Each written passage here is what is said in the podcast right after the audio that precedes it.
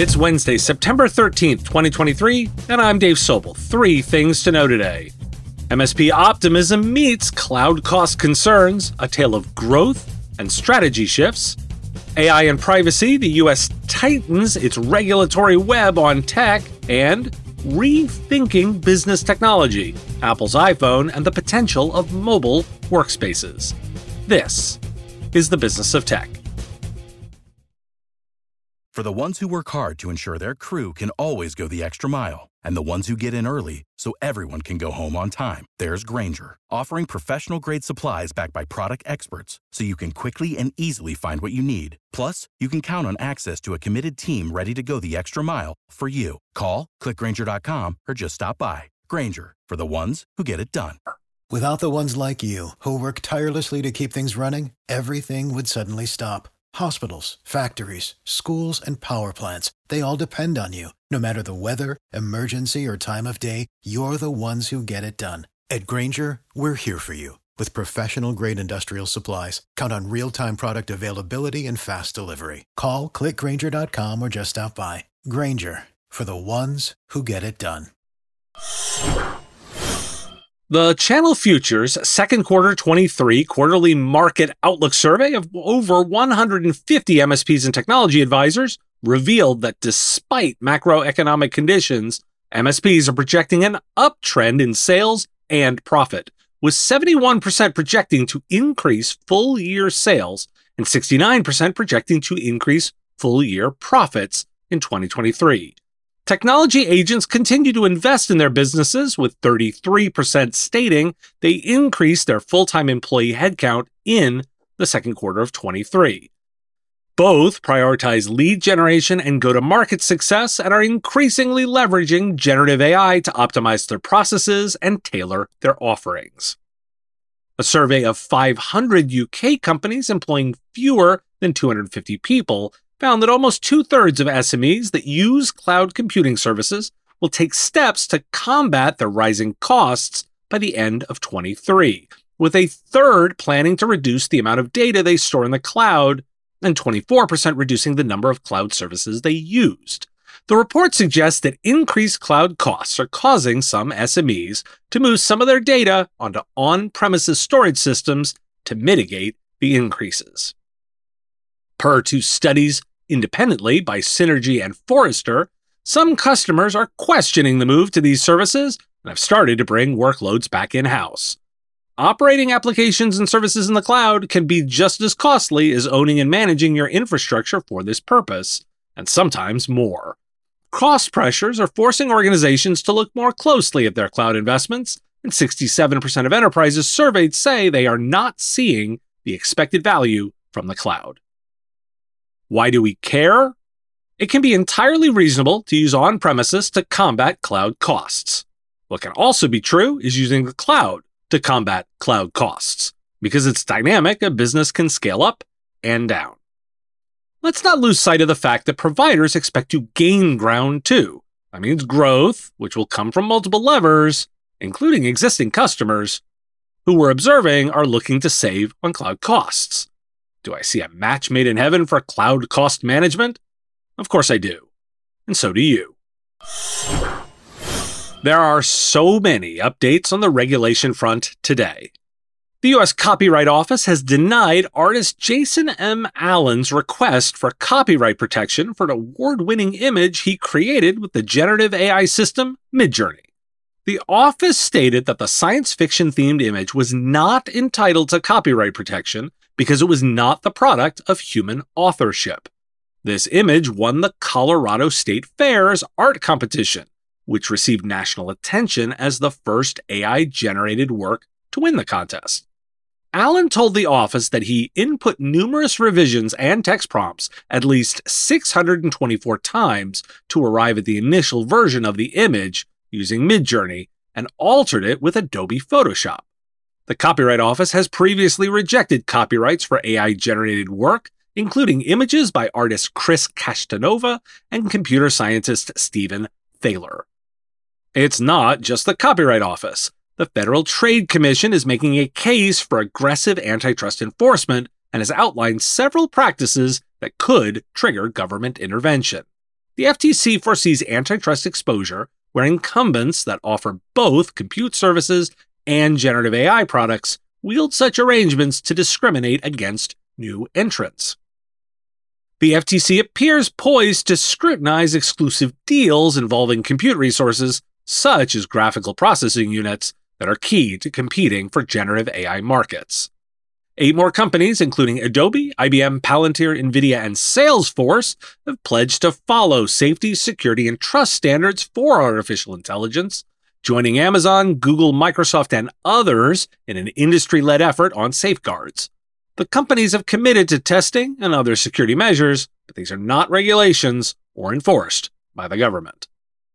There's also more activity at the state level on AI, joining California. Kansas has introduced a new policy for generative artificial intelligence that prioritizes citizen data and privacy while remaining flexible enough to adapt to innovations. The policy requires responses generated by AI to be reviewed by human operators for accuracy, appropriateness, privacy, and security before being acted upon or disseminated. The policy applies to all businesses involving the state, including developing software code, written documentation, correspondence, research, summarizing and proofreading documents, and making business decisions. The policy is treated as a living document, allowing for adjustments as generative AI improves. And know that lobbyists are working here too. Politico gives insight on work to influence state level AI bills in California, Connecticut, New York, Massachusetts, and Illinois in an effort to stave off stricter rules on companies. The industry is concerned that states often act faster than Washington on tech issues and can impose stricter rules. The lobbyists hope to nip strict AI regulations in the bud and neutralize the threat of new rules from state capitals, regardless of where Washington ends up. However, consumer advocates are concerned that industry will dominate the discussion and that states like California and New York are places to do model policy on AI. And this model works. Washington state's My Health, My Data law, which provides expansive health data privacy protections, has become a model for other states. The law includes a ban on using GPS technology to show when a mobile device enters an area near a health provider, a guarantee that Washingtonians can request healthcare data deletion, and a prohibition on collecting and sharing health data without explicit consent. The law's success shows that strong, narrowly targeted data privacy legislation can pass, when stronger comprehensive bills cannot. And health data privacy has emerged as a particularly voter friendly issue. Nevada and Connecticut have since passed health data privacy laws modeled after Washington's. And a quick update on state privacy laws, including the Indiana Consumer Data Protection Act, the Iowa Consumer Data Protection Act, the Montana Consumer Data Privacy Act, the Oregon Consumer Privacy Act, the Tennessee Information Protection Act, and the Texas Data Privacy and Security Act. Additionally, several states have passed laws specific to children's online safety, such as the Utah Social Media Regulation Act and Texas's Securing Children Online Through Parental Empowerment Act, or SCOPE. Why do we care? Providers should be aware of these laws' requirements and effective dates to ensure compliance.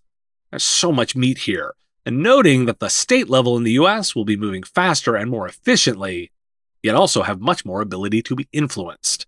State legislatures are far more accessible and looking for expertise from the market to guide them. The takeaway on the AI block here is that there will be compliance. This won't be social media all over again. Note that the Copyright Office is laying down a precedent. AI generated works don't get a copyright. This is important for those who consider intellectual property their asset. You can't protect it if it comes from an AI.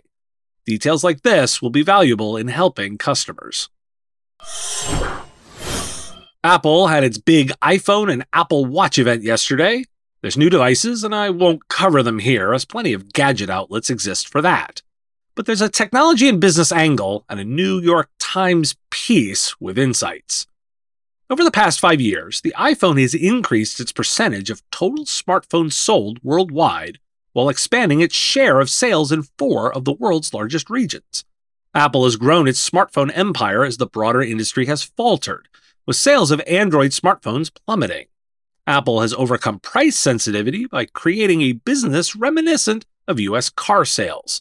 It's been lucky with two of its biggest challengers, Samsung and Huawei, stumbling in recent years.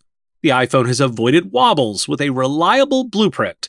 Apple annually updates the iPhone's spare but sleek design and reliable software and brings it to the masses with an operations machine that assembles 200 million flawless iPhones a year with military precision. Now, why do we care? I think a lot about the power of the smartphone and what it means to data security, privacy, and workflows. Think of our first story of the day managing cloud costs with an option to move back to on premises.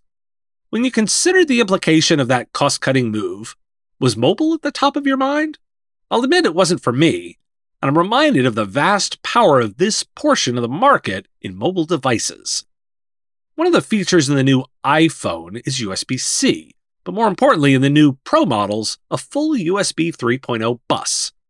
Project out to the future. How close is the possibility of just plugging your mobile computer that lives in your pocket into a dock and just working?